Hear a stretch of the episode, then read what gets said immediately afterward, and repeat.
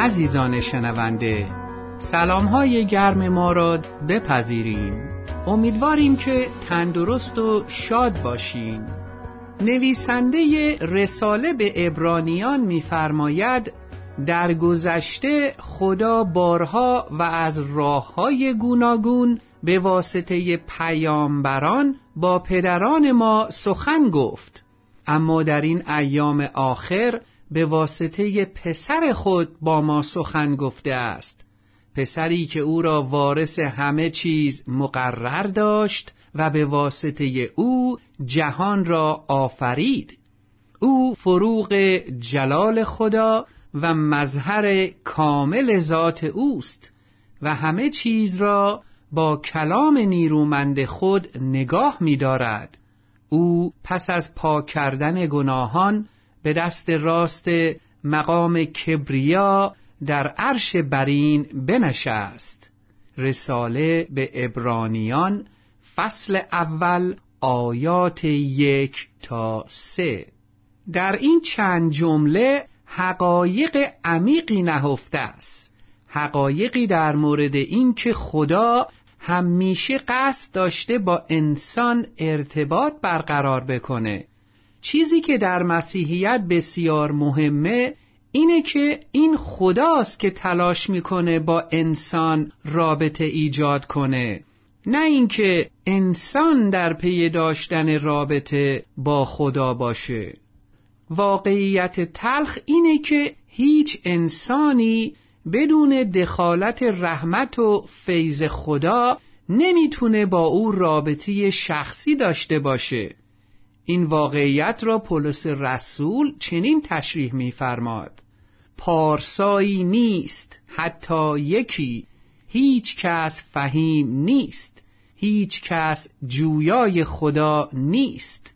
همه گمراه گشته اند و با هم باطل گردیده اند. نیکوکاری نیست حتی یکی. گلویشان گوری است گشاده و زبانشان به فریب سخن می‌گوید. زهر افعی زیر لبهایشان است. دهانشان آکنده از نفرین و تلخی است. پاهایشان برای ریختن خون شتابان است. هر کجا می روند ویرانی و تیربختی بر جای می‌گذارند و طریق صلح و سلامت را نمی‌شناسند. ترس خدا در چشمانشان نیست. رساله به رومیان فصل سوم آیات ده تا هجده. کافیه به اطرافمون نگاه کنیم تا ببینیم که این نکات چقدر در مورد انسانها صدق می‌کنه. حتی در مورد من و شما. افسوس که در این برنامه مجال بحث در زمینه این خصوصیات هولناک انسان نیست. اما اگر با خودمون صادق باشیم اونها را چه در وجود خودمون و چه در دیگران تشخیص خواهیم داد. به همین دلیل که گفتیم در مسیحیت این خداست که در جستجوی انسانه. انسانی گم شده و بسیار دور از خدا. برای همین نویسنده رساله به ابرانیان میفرماد که در گذشته یعنی پیش از ظهور عیسی مسیح نجات دهنده بشر خدا بارها و از راه های گوناگون به واسطه پیامبران با پدران ما سخن گفت. منظور از پدران همون نیاکان و اجداد قوم یهود هستند. بله خدا بارها و از راه های گوناگون به واسطه پیامبران راستین پی در پی با نسلهای قوم یهود سخن گفته بود اما آیا فکر می‌کنین اونها توجهی به سخنان او نشون می‌دادن؟ متاسفانه کتاب های عهد عتیق یعنی کتابهایی که پیش از ظهور مسیح به دست انبیای یهود نوشته شده شهادت میدن که سخنان خدا برای اونها اهمیتی نداشت. به همین دلیل نویسنده رساله اینطور اضافه می‌کنه.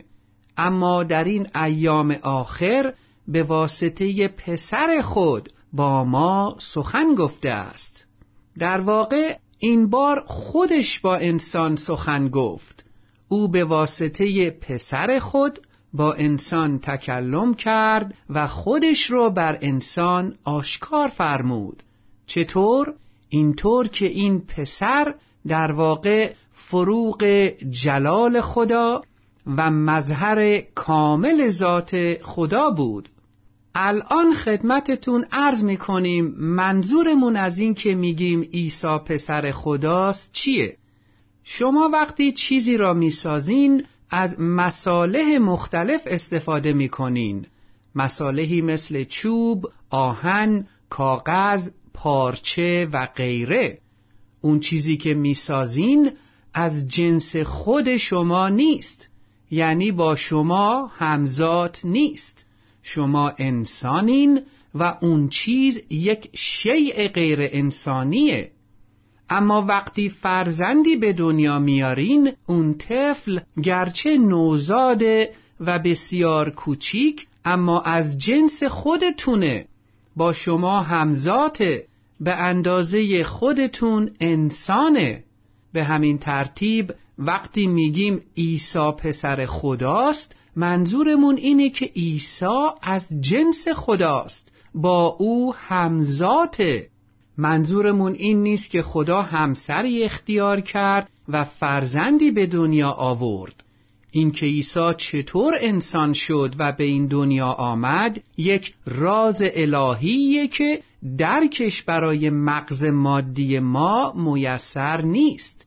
فقط همینقدر می‌دونیم که عیسی از جنس خداست. با او همزاته بنابراین وقتی او جایگاهش را در آسمان و در کنار خدا ترک گفت و مثل یک انسان عادی از مریم باکره به دنیا اومد واقعا فروغ جلال خدا و مظهر کامل ذات او بود.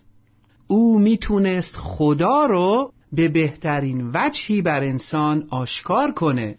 خدایی که هیچ انسانی قادر به دیدنش نیست. یوحنای رسول در انجیلش مسیح را به زبان یونانی لوگوس مینامه که هم به معنی کلامه و هم به معنی خرد. پس میفرماد در آغاز کلام بود و کلام با خدا بود و کلام خدا بود. همان در آغاز با خدا بود. همه چیز به واسطه او پدید آمد و از هر آنچه پدید آمد هیچ چیز بدون او پدیدار نگشت و کلام انسان شد و در میان ما مسکن گزید. ما بر جلال او نگریستیم جلالی شایسته آن پسر یگانه که از جانب پدر آمد پر از فیض و راستی. هیچ کس هرگز خدا را ندیده است. اما آن پسر یگانه که در آغوش پدر است همان او را شناسانید. انجیل یوحنا فصل اول آیات یک تا سه و چهارده و هجده.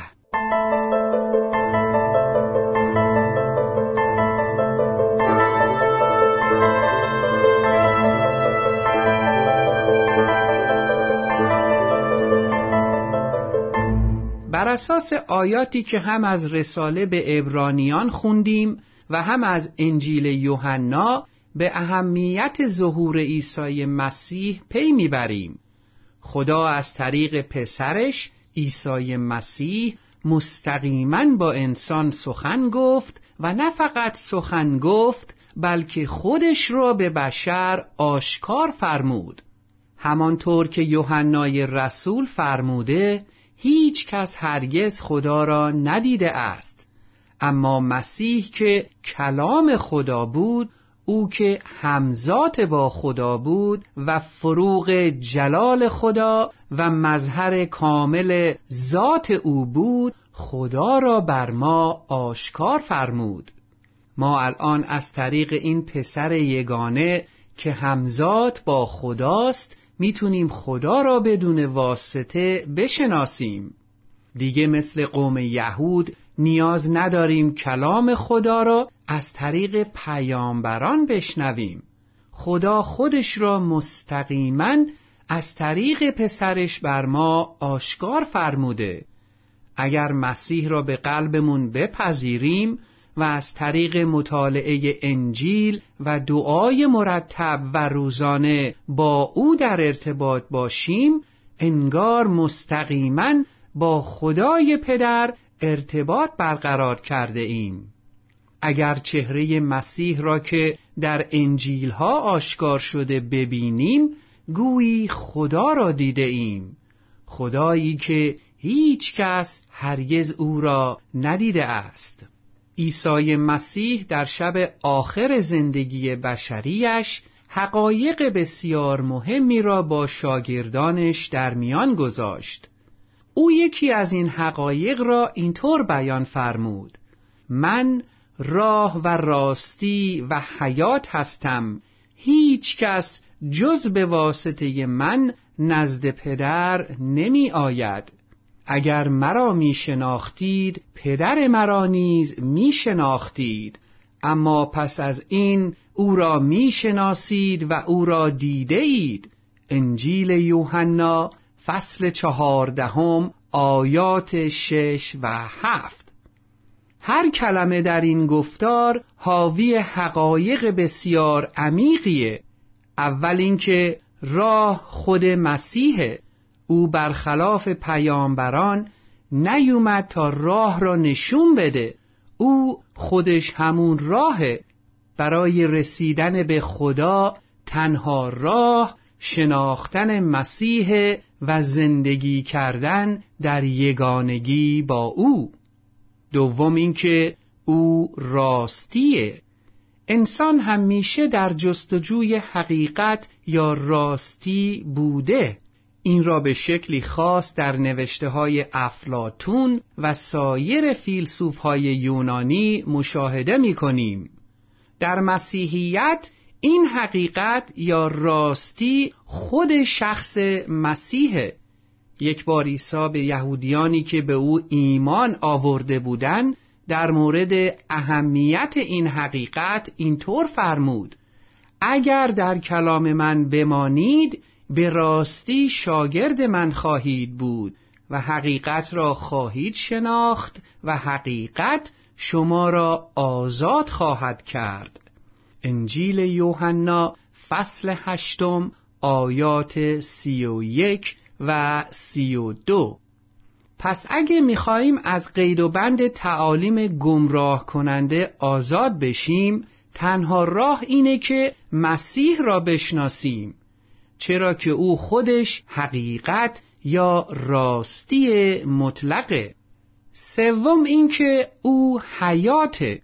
میگن اسکندر اون سردار مشهور یونانی در جستجوی اکسیر یا معجونی بود که با نوشیدن اون بتونه تا ابد زنده بمونه. اما نکته جالب اینه که او در سنین جوونی در حدود سی سالگی مرد.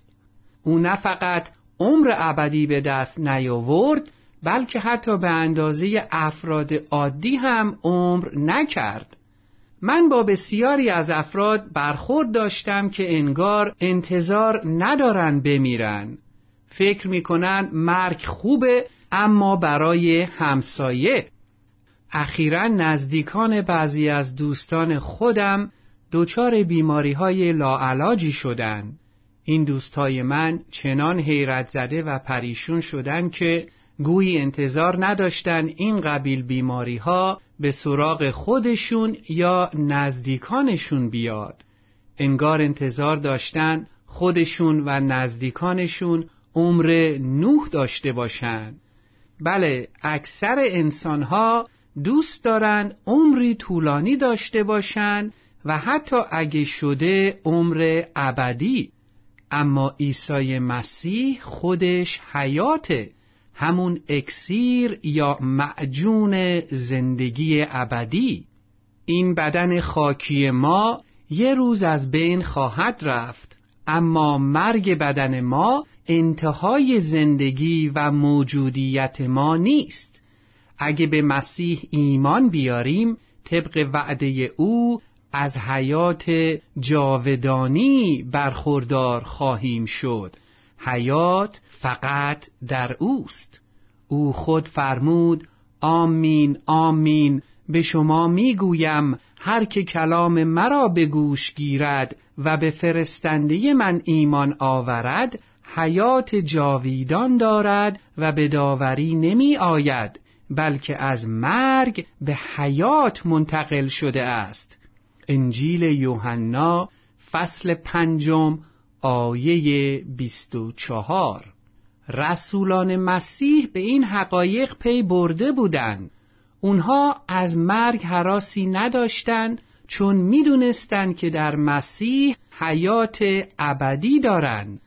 مرگ جسمانی برای اونها فقط مثل انتقال از یک مرحله زندگی به مرحله تازه بود. مرحله ای که تا ابد ادامه خواهد داشت. ملاحظه کنین یوحنای رسول این حقیقت را چه زیبا بیان کرده. میفرماد آنچه از آغاز بود آنچه شنیده و با چشمان خود دیده ایم آنچه بدان نگریستیم و با دستهای خود لمس کردیم یعنی کلام حیات آن را به شما اعلام می کنیم حیات ظاهر شد. ما آن را دیده ایم و بر آن شهادت می دهیم ما حیات جاویدان را به شما اعلام می کنیم که با پدر بود و بر ما ظاهر شد. ما آنچه را دیده و شنیده ایم به شما نیز اعلام می کنیم تا شما نیز با ما رفاقت داشته باشید. رفاقت ما با پدر و با پسرش عیسی مسیح است. رساله اول یوحنا فصل اول آیات یک تا سه. بله رسولان مسیح که سالها با او از نزدیک زندگی کرده بودند به کشف این حقیقت عظیم نائل شده بودند که پسر یگانه خدا این فروغ جلال خدا و مظهر کامل ذات او از آسمان از نزد پدر آسمانی به زمین اومد تا به انسان حیات جاویدان عطا کنه و این حیات خود اوست. او سرچشمه و منبع حیات ابدیه. اونها این حقیقت را لمس کرده بودند با چشمهای خودشون اون را دیده بودند و اون را با ما در میون گذاشتن می‌دونید چطور؟ این رسولان بعد از حدود سه سال زندگی با عیسی و خدمت در کنار او ناگهان با رویدادی باور نکردنی روبرو شدند. این عیسی که ادعا می کرد مسیحای موعوده یعنی پادشاه یهودیان و تمامی ملتها با ننگاورترین شکل ممکن اعدام شد. این برای اونها غیر قابل درک بود. چطور امکان داشت کسی که وعده حیات ابدی داده خودش با این وضع فجیع کشته بشه؟ اما این صحنه آخر نمایش نبود. در روز سوم بعد از رویداد صلیب عیسایی که مرده بود زنده در بین اونها ظاهر شد و ثابت کرد که نه فقط روحن بلکه جسمن هم زنده شده. عیسی ثابت کرد که صاحب اختیار مرگ و حیات برای همینه که یوحنای رسول با اطمینان میفرماد در او حیات بود و آن حیات نور آدمیان بود. انجیل یوحنا فصل اول آیه چهار. و باز برای همینه که پتروس رسول با یقین کامل میفرماد آنگاه که ظهور پرقدرت خداوندمان عیسی مسیح را به شما اعلام می کردیم از پی افسانه هایی که زیرکانه ابداع شده باشند نرفته بودیم. بلکه کبریایی او را به چشم دیده بودیم زیرا از خدای پدر جلال و اکرام یافت و سروشی از جلال کبریایی به او در رسید که این است پسر محبوبم که از او خشنودم. ما خود بر آن کوه مقدس با او بودیم و آن سروش آسمانی را به گوش شنیدیم. رساله دوم پتروس فصل اول آیات شانزده تا هجده. در طول تاریخ اشخاصی پا به عرصه وجود گذاشتند و ادعا کردند که از جانب خدا پیام آوردند ولی ادعا به خودی خود ثابت نمی‌کنه که پیام آور و پیام او واقعا از جانب خداست. اما عیسی مسیح با دلایل محکم و قابل دیدن در مقابل چشم هزاران هزار نفر ثابت کرد که اون چه میگه فقط حرفهای زیبا و توخالی نیست بلکه همراه با حجت و دلایلی است که نمیشه رد کرد. حتی دشمنانش هم نمی‌تونستند معجزات او را انکار کنند. بلکه برای رد اونها می‌گفتند که عیسی به کمک شیطان معجزه می‌کنه. مسیح به دنیا اومد تا به انسان حیات جاویدان ببخشه چون پسر یگانه خدا بود همزات با او.